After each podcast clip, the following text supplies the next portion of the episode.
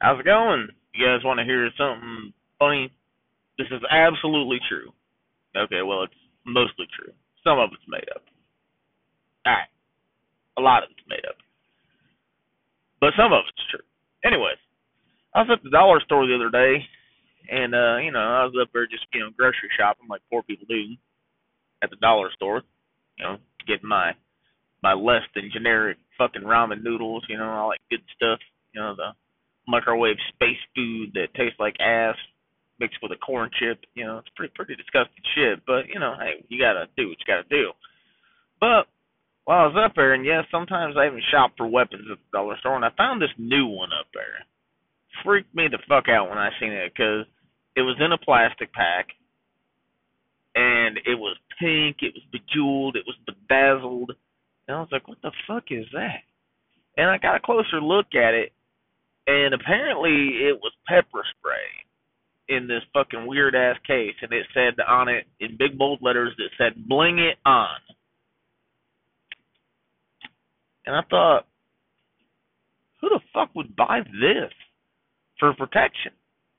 So I had to pick it up and start reading the ingredients on it. Apparently, it is like a deadly combination of RuPaul's piss and stripper glitter. And I went to put it back down, but people, I'm to tell you the truth, I bought it. I bought it immediately. You know why? Because I was planning on going hunting. I wanted something for protection, and I thought, what better to fend off a crazed animal than some of RuPaul's piss mixed with some stripper glitter?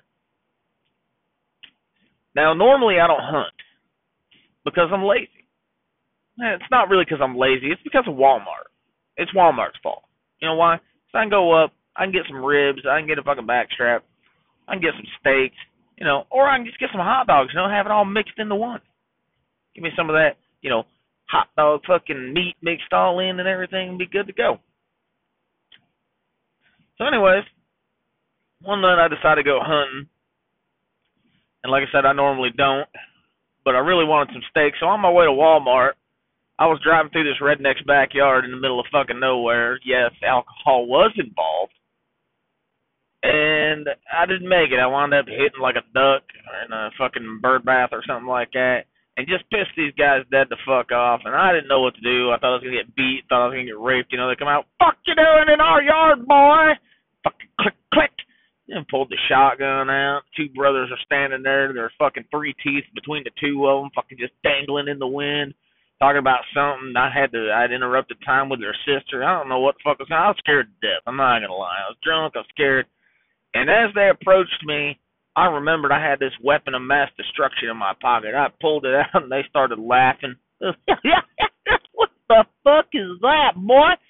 I fucking shook it and I pumped it to prime and it said, I said, what the fuck?